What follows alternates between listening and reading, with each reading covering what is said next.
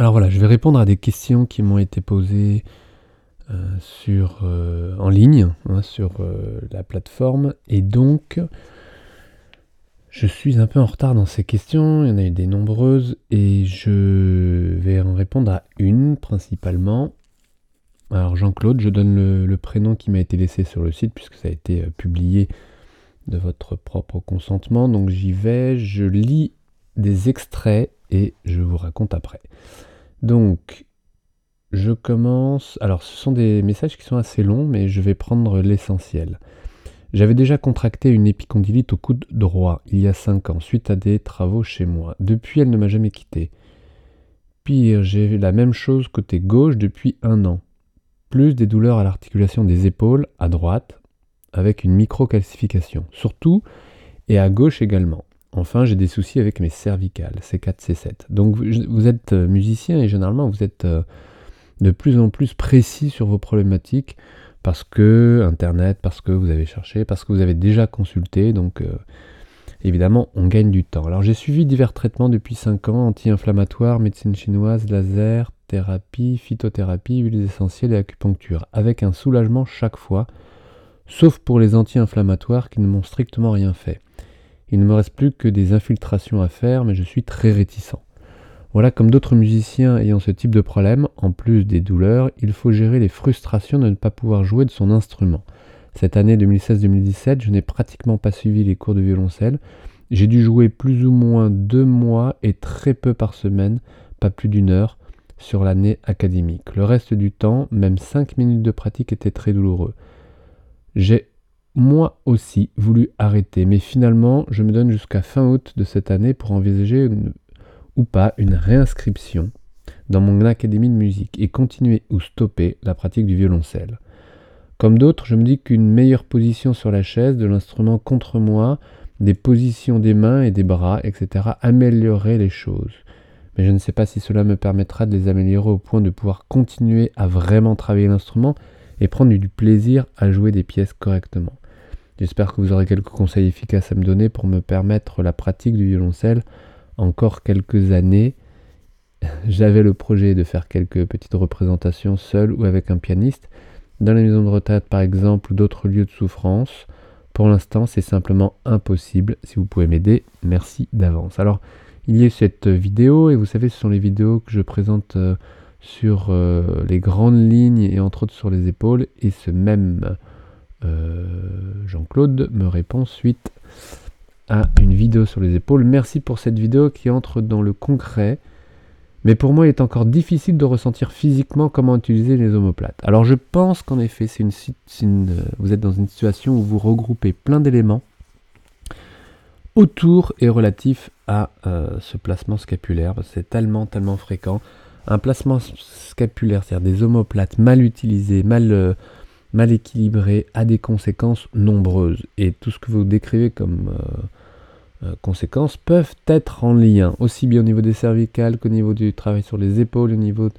Et ça va jusqu'à certains musiciens, en effet, imposer des compensations au niveau des mains, donc au niveau des épicondyles à droite comme à gauche, ça se déclenche généralement d'un côté et puis après par compensation de l'autre. Donc vraiment c'est euh, assez typique. Je continue votre mail. J'ai bien compris qu'il fallait éviter de les baisser et vers l'arrière qui plus est. Mais pour la bonne attitude pour jouer du violoncelle, c'est quoi exactement? Grandir ses omoplates vers l'avant, cela signifie-t-il mobiliser les muscles autour des omoplates et garder une tension musculaire pour les tirer vers l'extérieur, à droite et à gauche, et légèrement vers l'avant je ne comprends pas très bien, désolé, merci pour votre aide. Alors oui, en effet, ce n'est pas facile à comprendre, euh, surtout euh, avec des mots. Donc c'est pour ça que j'ai mis tout ça en vidéo pour que vous soyez très clair.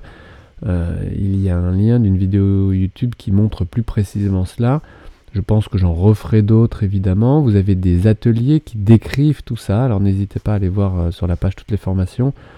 C'est la page euh, the Joy of Playing slash plaisir de jouer. Vous avez euh, thejoyofplaying.com, hein, thejoyofplaying.com slash plaisir de jouer. Vous avez, euh, je vais vous mettre un lien juste en dessous les vidéos. Vous avez toutes les formations, les ateliers relatifs aux épaules. Qu'est-ce que c'est exactement? Oui, il s'agit bien de mobiliser les muscles autour des omoplates, tous ces muscles qui obannent les omoplates, pour garder une tension musculaire. C'est exactement ça, vous avez bien compris.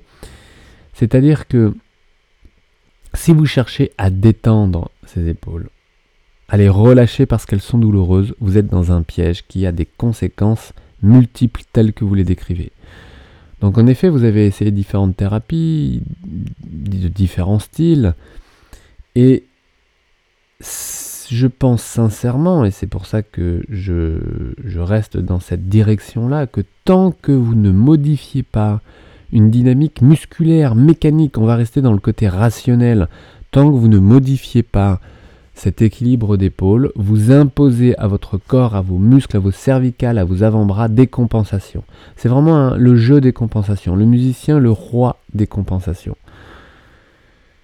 Alors, ces compensations, tant qu'elles sont dans un équilibre qui vous correspond, eh bien, tout fonctionne bien. Vous gardez l'enthousiasme et la motivation de jouer et de vous et, de rechercher, d'aller toujours plus loin. Et il suffit d'un petit déséquilibre parfois pour que tout s'enchaîne et tout se déséquilibre parce que vous jouez comme si vous étiez sur la fêtière d'un toit et que le moindre coup de vent puisse vous déséquilibrer à droite, à gauche et que la descente soit fatale.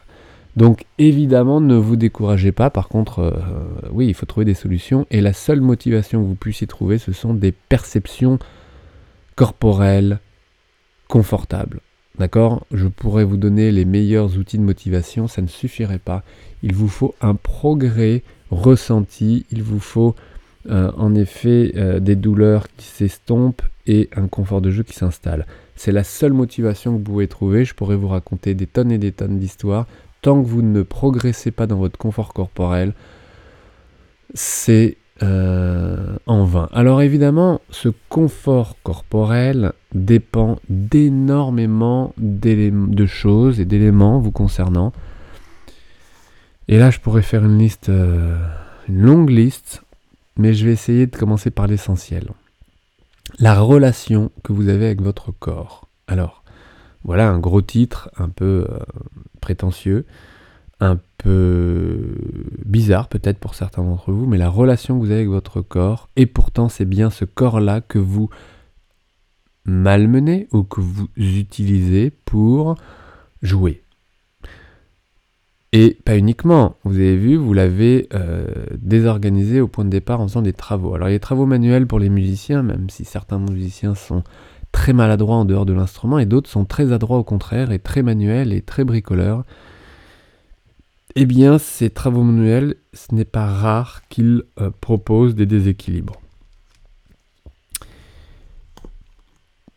au niveau des avant-bras, au niveau des épaules, vous savez, ces peintures de plafond, ces enduits, ces bricolages, ces perceuses, ces visseuses, toutes ces vibrations et ces tenues euh, constantes peuvent fatiguer les muscles. Ça ressemble exactement à la musique, sauf qu'en plus vous rajoutez la force et euh, la volonté de terminer une tâche et du coup vous déséquilibrez. Et ça peut être la goutte d'eau qui fait débarder le vase et qui crée en effet un début de déséquilibre que vous entretenez ensuite à l'instrument et que vous entretenez ensuite dans votre vie de tous les jours, ça veut dire que si vous arrêtez même l'instrument, vous continuez à avoir mal parce que dans votre quotidien, et là je reprends des tâches plus plus plus plus plus, euh, plus banales, c'est-à-dire simplement euh, vous lavez les cheveux ou simplement vous brossez les dents ou euh, manger à table, porter le bras en l'air, vous habiller, mettre une main dans le dos, tous ces petits gestes du quotidien qui deviennent douloureux et là c'est évidemment le mental qui dégringole. Donc vous voyez à quel point tout ça est bien ficelé ou en tous les cas pas très équilibré et euh, vous devez commencer par un endroit en particulier. Et je dirais qu'il y a deux endroits à prendre en compte euh, et on appelle ça les deux ceintures. Alors vous avez deux ceintures mécaniques au niveau du corps. Il y a la ceinture abdominale ou la ceinture pelvienne et la ceinture scapulaire, c'est-à-dire les épaules.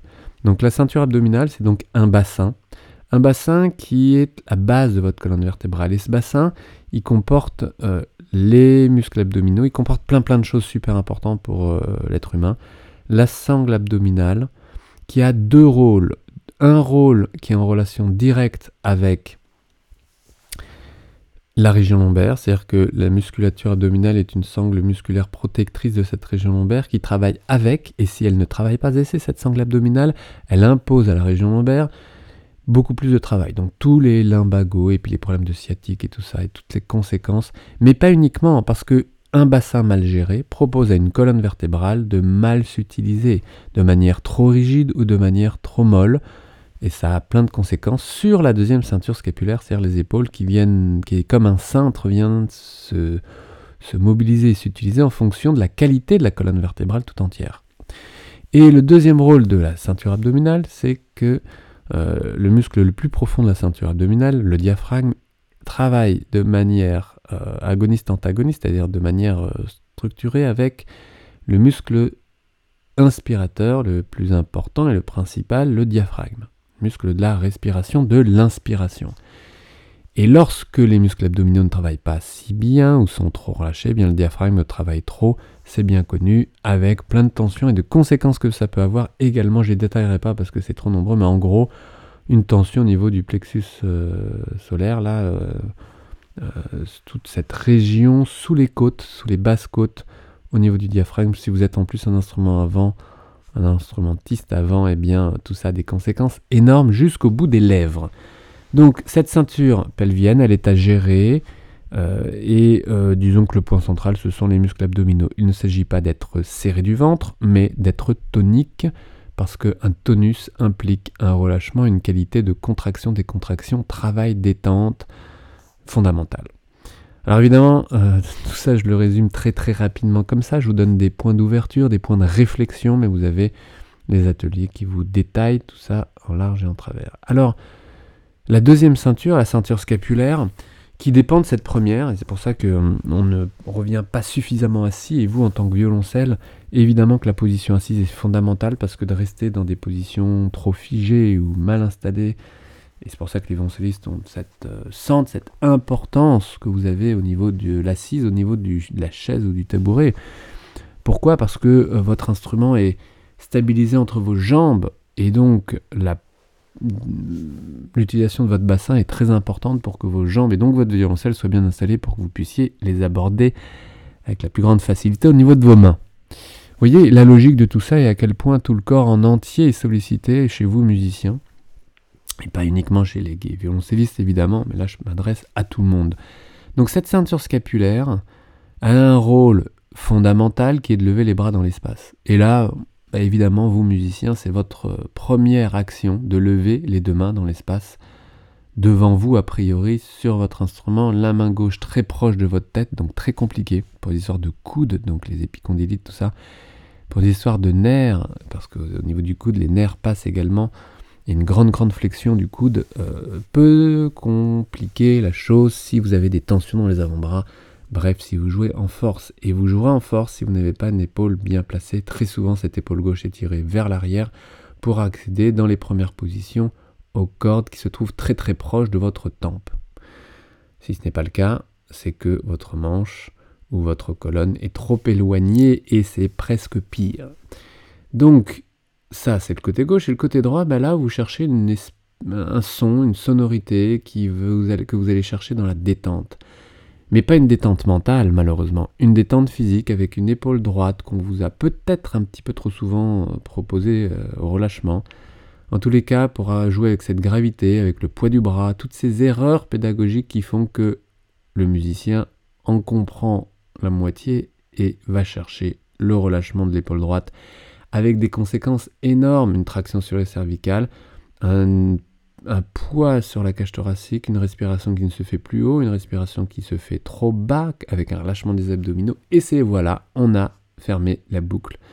J'en passe, hein, parce que ça fait des années que je vous raconte la même chose, je ne voudrais pas vous, euh, vous, vous, surcharger d'informations, mais voilà le tableau d'un musicien qui au final euh, se donne jusqu'au mois d'août pour arrêter. Alors Jean-Claude, n'arrêtez pas, surtout la musique, cette passion que vous avez, cette euh, activité artistique qui est tellement complète, tellement nourrissante. Je comprends que les douleurs puissent vous arrêter, faire arrêter, mais euh, regardez encore un peu, cherchez, explorez autour de cette ceinture scapulaire. Arrêtez de vous disperser sur plein, plein, plein, plein, plein de techniques différentes qui euh, ne vous emmènent que dans l'installation que d'autres compensations. J'ai pas plus de solutions. Moi, ce que je vous propose, c'est d'arriver à rassembler, parce que je pense que c'est ça euh, pourquoi les musiciens euh, arrivent, grâce à ces vidéos, à rassembler des informations. C'est que j'aborde spécifiquement pour vous musiciens différentes zones corporelles comme évidemment les mains, mais évidemment les épaules, mais aussi la colonne, la respiration, l'assise et le mental qui va avec.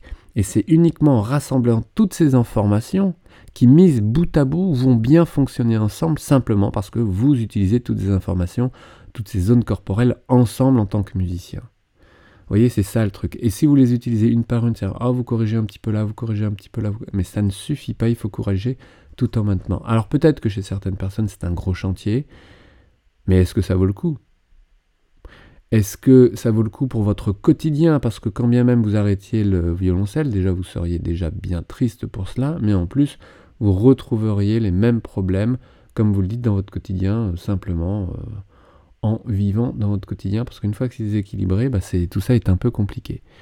Alors, je ne vais pas faire une vidéo plus longue aujourd'hui, bien sûr que je pourrais, euh, je pourrais, mais il faudrait que j'organise un peu mieux par rapport à vos questions. Donc j'ai d'autres questions en cours, je reprends, euh, euh, je vais faire un mois de juin complet, un mois de juin, une vidéo par jour pour vraiment, vraiment reprendre un rythme, sachant que après, j'aurai un petit trou dans mon emploi du temps, je vous en parlerai aussi, c'est un gros projet que je tiens pour cet été, un gros, gros projet qui va être magnifique.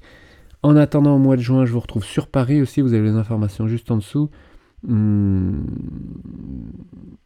des journées assez exceptionnelles. Nous allons pouvoir rentrer dans les détails de tous ces éléments. Euh, regardez le lien juste en dessous également, je vous le mets et on se retrouve dès demain pour d'autres réponses. Jean-Claude, je vous souhaite bon courage et à vous tous musiciens avec ces beaux jours qui arrivent, là c'est motivant et en même temps euh, il faut régler les problèmes fonciers. C'est le moment. Allez, à demain. Ciao